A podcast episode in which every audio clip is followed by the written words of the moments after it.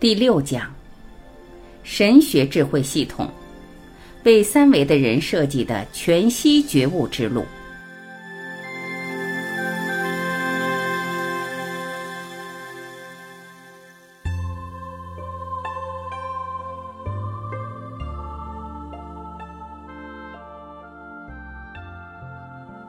这一讲研究的是关于神学与科学语境的关联。也就是神学智慧的一种另类的描述。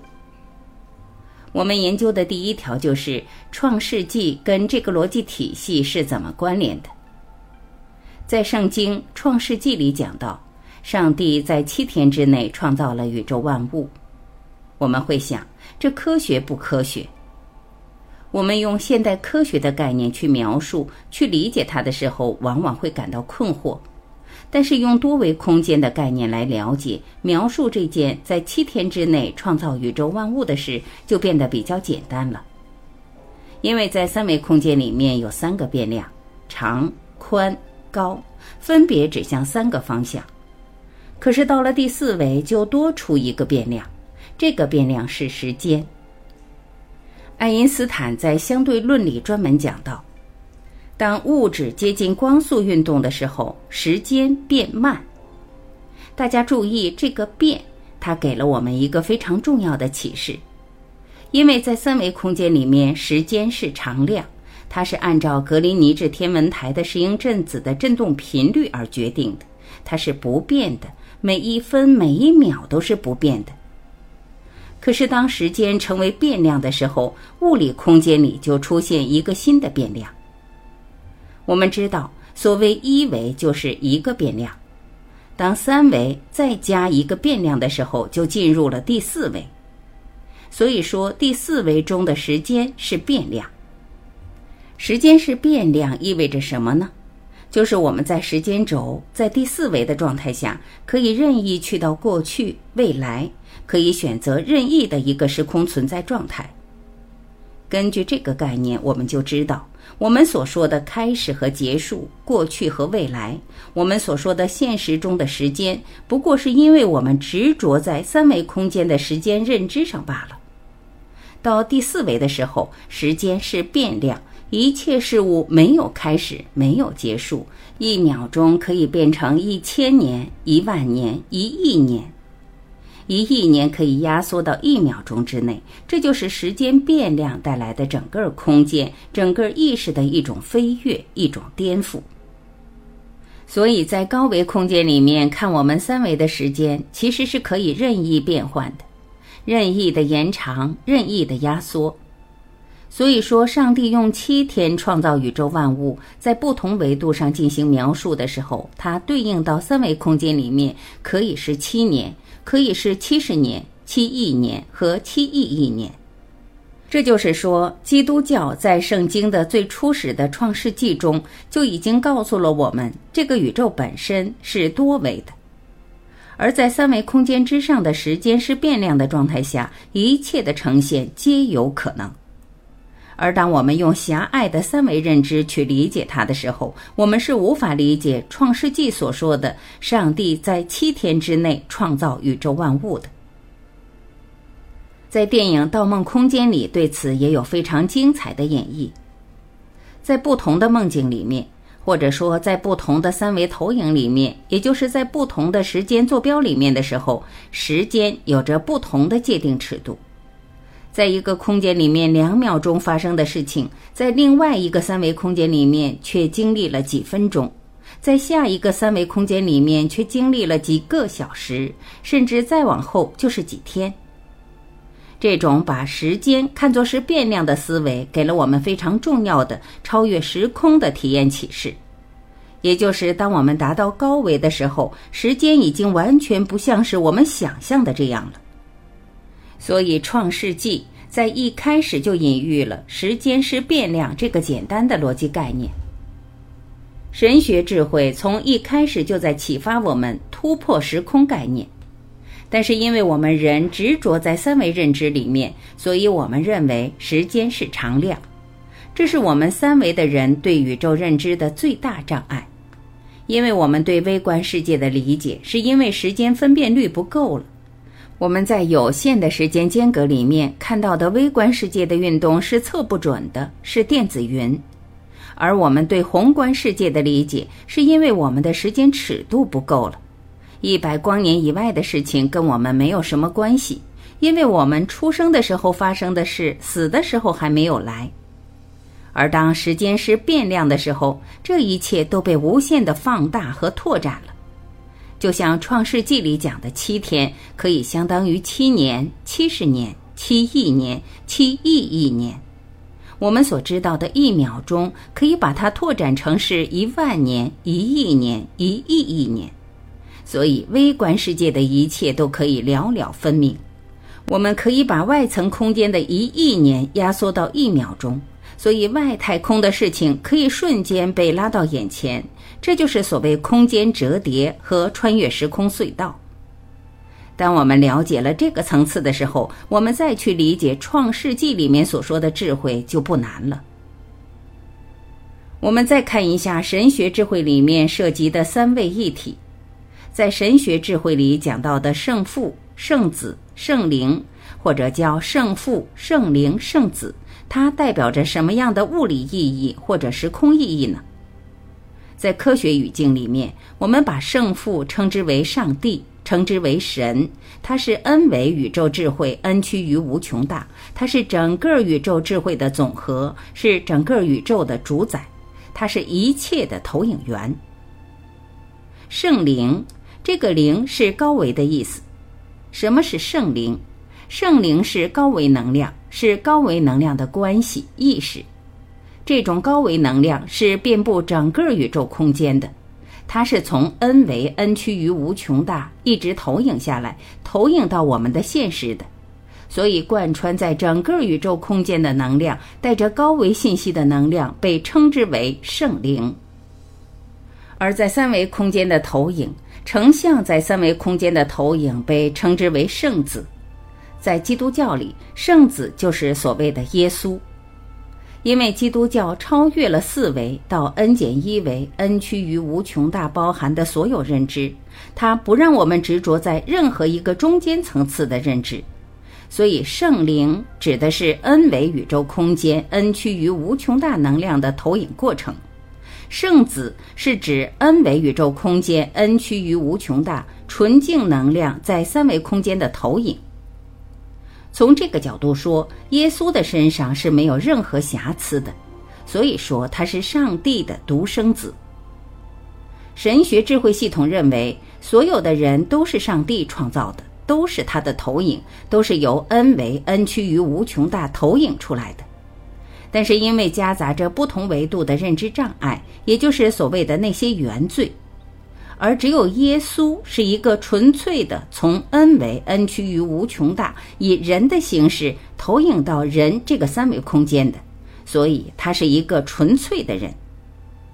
所以在基督教里说，只有借着耶稣的名，才能回归到神的国，因为只有跟这个最纯正的能量去共振的时候，才能跟 n 维能量 n 趋于无穷大产生最直接的共振。而中间的任何有形有相的能量都不能把你带到 n 为 n 趋于无穷大的境界。所以基督教不让拜任何中间层次的偶像，因为不能跟任何中间层次的能量状态产生共振。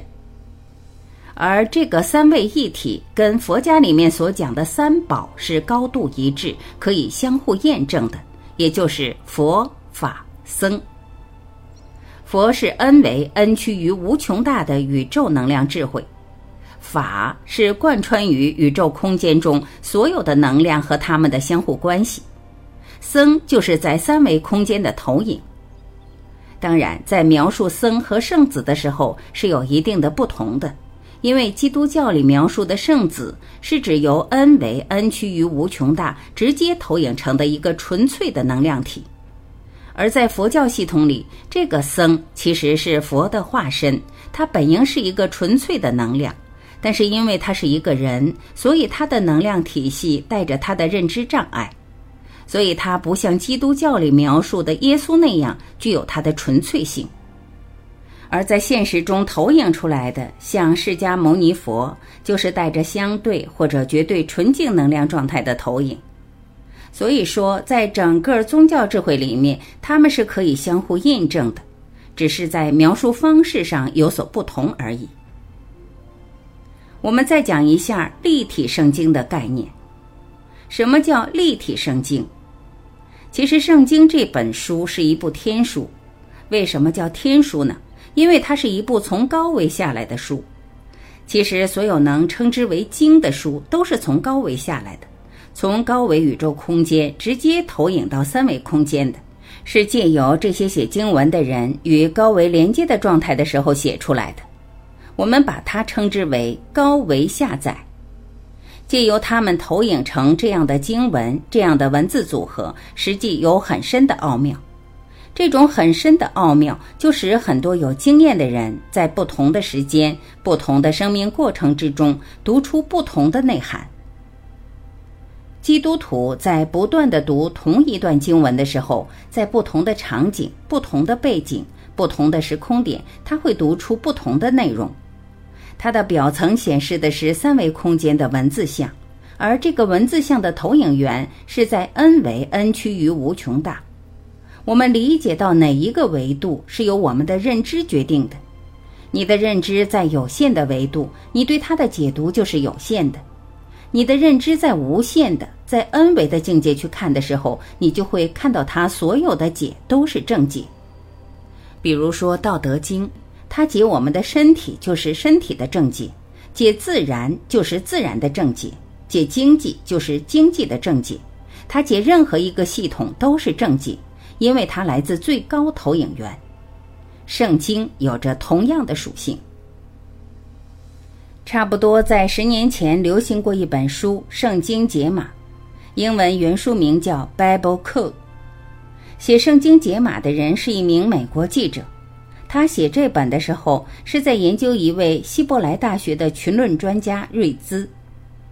瑞兹在研究数学群论的时候突发奇想，借用数学的群论概念，对圣经的文字排列进行了尝试。他用不同的数学编码对圣经的文字进行排列，结果发现了非常奇特的现象。他对一组圣经文字做排列的时候，输入了拉宾的希伯来文的名字。当然是在他对希伯来文的圣经进行排列的时候，结果他赫然的发现，在整篇纸的中间竖着写着拉宾的名字，而他的十字相交横的写了一句话叫。刺客将行刺。这本书是原版希伯来文，这个信息以希伯来文呈现出来了。他看到了这个结果后非常震惊，拿着结果去给拉宾的侍卫，侍卫把他转给拉宾，拉宾看了并不以为然，就把他放在一边了。一年之后，拉宾遇刺。当拉宾遇刺这个事实发生的时候，这个作者非常震惊。然后他回过头去看这张纸，发现上面还有暗藏的信息，在纸的某个位置写着“特拉维夫”，特拉维夫正是刺杀的地点，还写着阿米尔，这是刺客的名字，还有刺杀发生时的具体的时间。所以瑞兹就开始进行大量的圣经解码，对不同的事件进行这种解码式的运算，得出了很多预言。《圣经解码》这本书讲了很多事情。这个美国记者了解到这件事情的时候，他本来打算否定瑞兹这个解读，他是想通过他的验证，证明瑞兹的解读是虚幻的、不对的、不符合事实的。结果每次实验得到的验证都是准确的。他找到五角大楼的解码专家，找到一些世界不同大学的数学专家去分析这个解码的方式。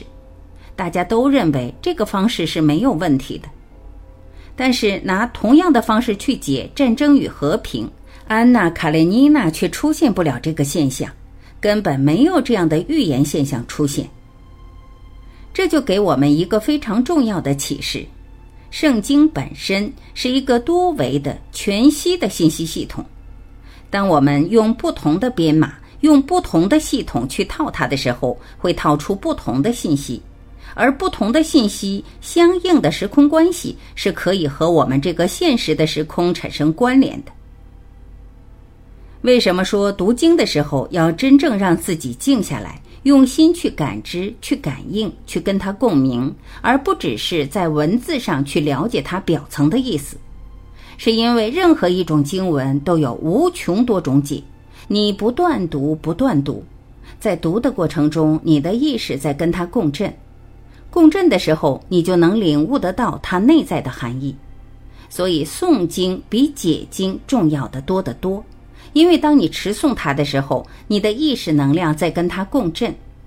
你眼睛看着这些文字，因为这些文字本身是高维投影的像，你的视觉被摄受了；你读出来的声音把你的听觉摄受了；你再燃一根香，你的嗅觉被摄受了。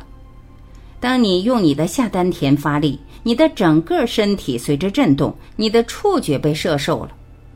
然后我们整个意念被它所摄受的时候，我们的全息能量就被唤醒。所以，实际诵经本身是一种修炼，是一种全息能量的修炼过程，也是一个全息能量唤醒的过程。它比我们去解经、去解它的意思，其实能够更完整的让我们得到它的高维能量加持，或者与它产生共振。所以圣经也是这样的，它本身是一个立体的，包含着所有信息，只是看你用什么样的编码去解它。《圣经解码》这本书后来出了第二册，它给了我们一个很重要的启示。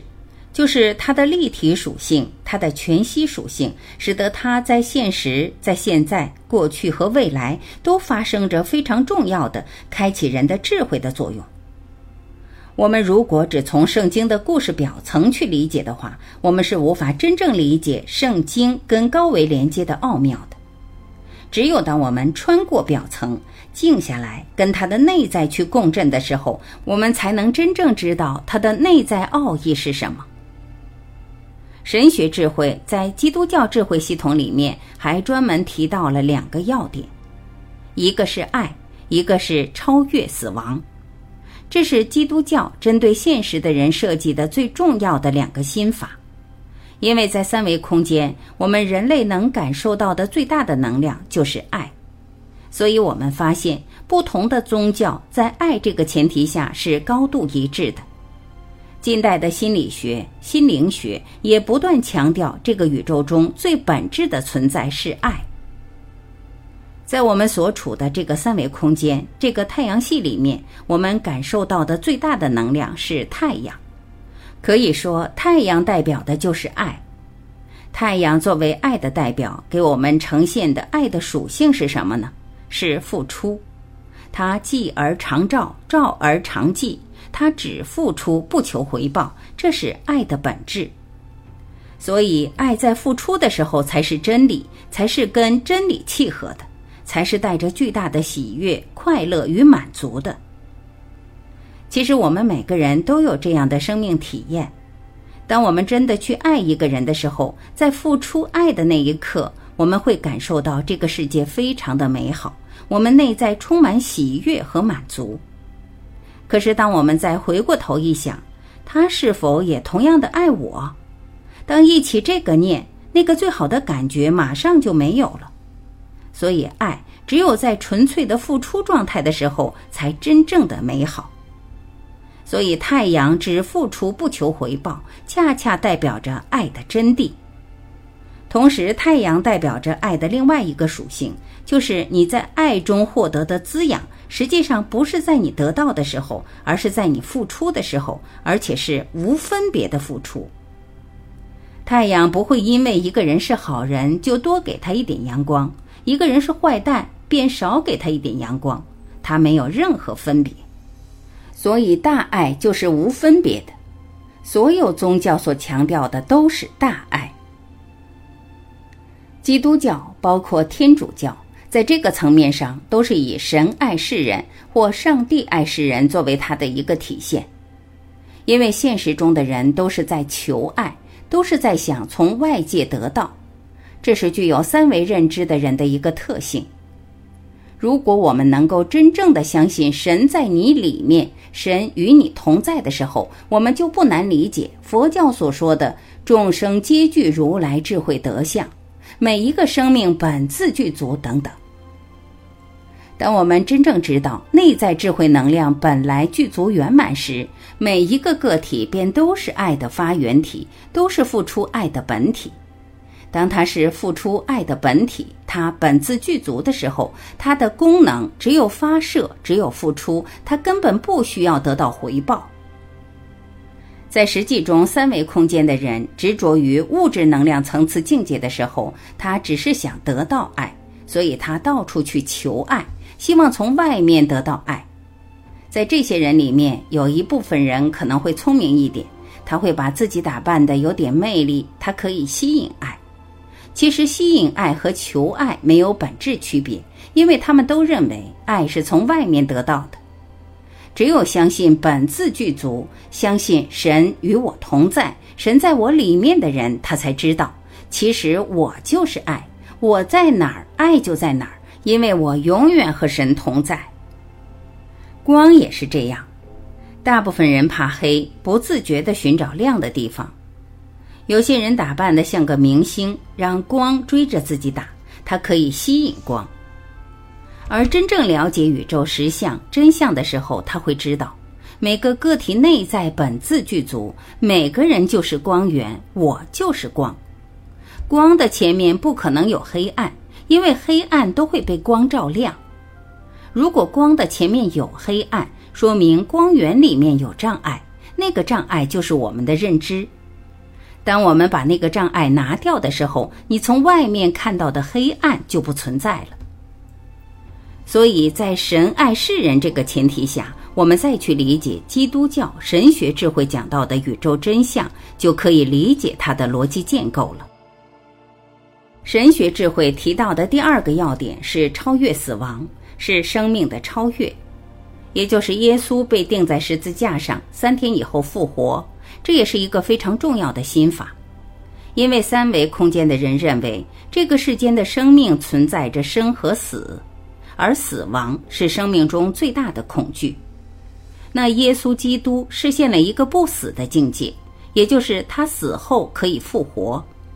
他试图用这种方式启示人类：只要进入属灵的生命状态，你根本不会死。什么是属灵的状态？灵就是高维。属灵就是内在和高维合一的生命状态，这就是超体里面讲的。当宇宙出现生命的时候，他们就开始选择；当环境适应生命存在的时候，他们选择繁衍；当环境不适应生命存在的时候，他们选择永生。这个永生指的就是将生命提升到更高的维度，从三维到四维。属灵的生命指的就是高维的生命状态，所以基督教在强调过属灵的生活，指的就是生命的意义在于和高维空间智慧的连接，回归神的国。这个是对生命的超越。这跟道家的《道德经》里提到的生死如出一辙，出生入死，出生是指从投影源投影到这个三维空间。入死就是回到投影源里面去，一切投影源的本质是 n 维宇宙空间，n 趋于无穷大，那个地方叫神的国。所以出生来自于神的国，死后所谓入死是回归到神的国，这叫视死如归，在佛教里叫往生。因此。神学智慧在爱与生死这两个生命的要点上，给了我们人类最重要的两个启示。在基督教里面，还有非常重要的一点，就是基督教的洗礼。基督教讲，我们人有原罪，而有罪就是我们的认知，我们在不同维度空间里存在的对念的执着构成的认知。佛教管它叫业。在基督教指的是三维空间，是指你与生俱来就带在身上的。你只要是人，一定带着这样的认知，否则你不会投影成人。这个人的这些认知，在佛教来说是所谓累世的，在基督教来讲，它就是我们的内在认知。这些认知阻碍了和神、和高维、和 n 为 n 趋于无穷大之间的连接。所谓受洗的过程，是告诉我们一个概念，就是在这个空间，你被洗干净了。我们每个人当下的生命状态，相当于一张已经画得乱七八糟的纸。我们把中间擦掉一点也好，加上一点也好，其实感受不到。而所谓受洗的过程，就是把你一下洗干净了。这时候你就是一张白纸。受洗以后的人不是不犯罪，只是你犯罪了以后更容易觉察，因为你已经是一张白纸了。这个时候，你会对你所做的事情进行深刻的反思和觉察，这有助于我们和神的连接。所以，基督教是一个心法，它是描述宇宙的时候用到的一个心法。它告诉你，四维到 n 减一维，n 趋于无穷大，在这中间对任何一个维度的执着，都有可能把你限制在一个状态。在那个状态里，你就永远不能和 n 为智慧、n 趋于无穷大彻悟的境界连接，也就没有办法跟神连接了。而我们生命的唯一目的、最终目标，就是进入神的国，就是 n 为宇宙空间，n 趋于无穷大，就是彻悟。只有在这个境界中，生命才会真正的、彻底的圆满，那是生命唯一的目标。所以，在这个概念里面，所有的宗教其实指向同一个方向。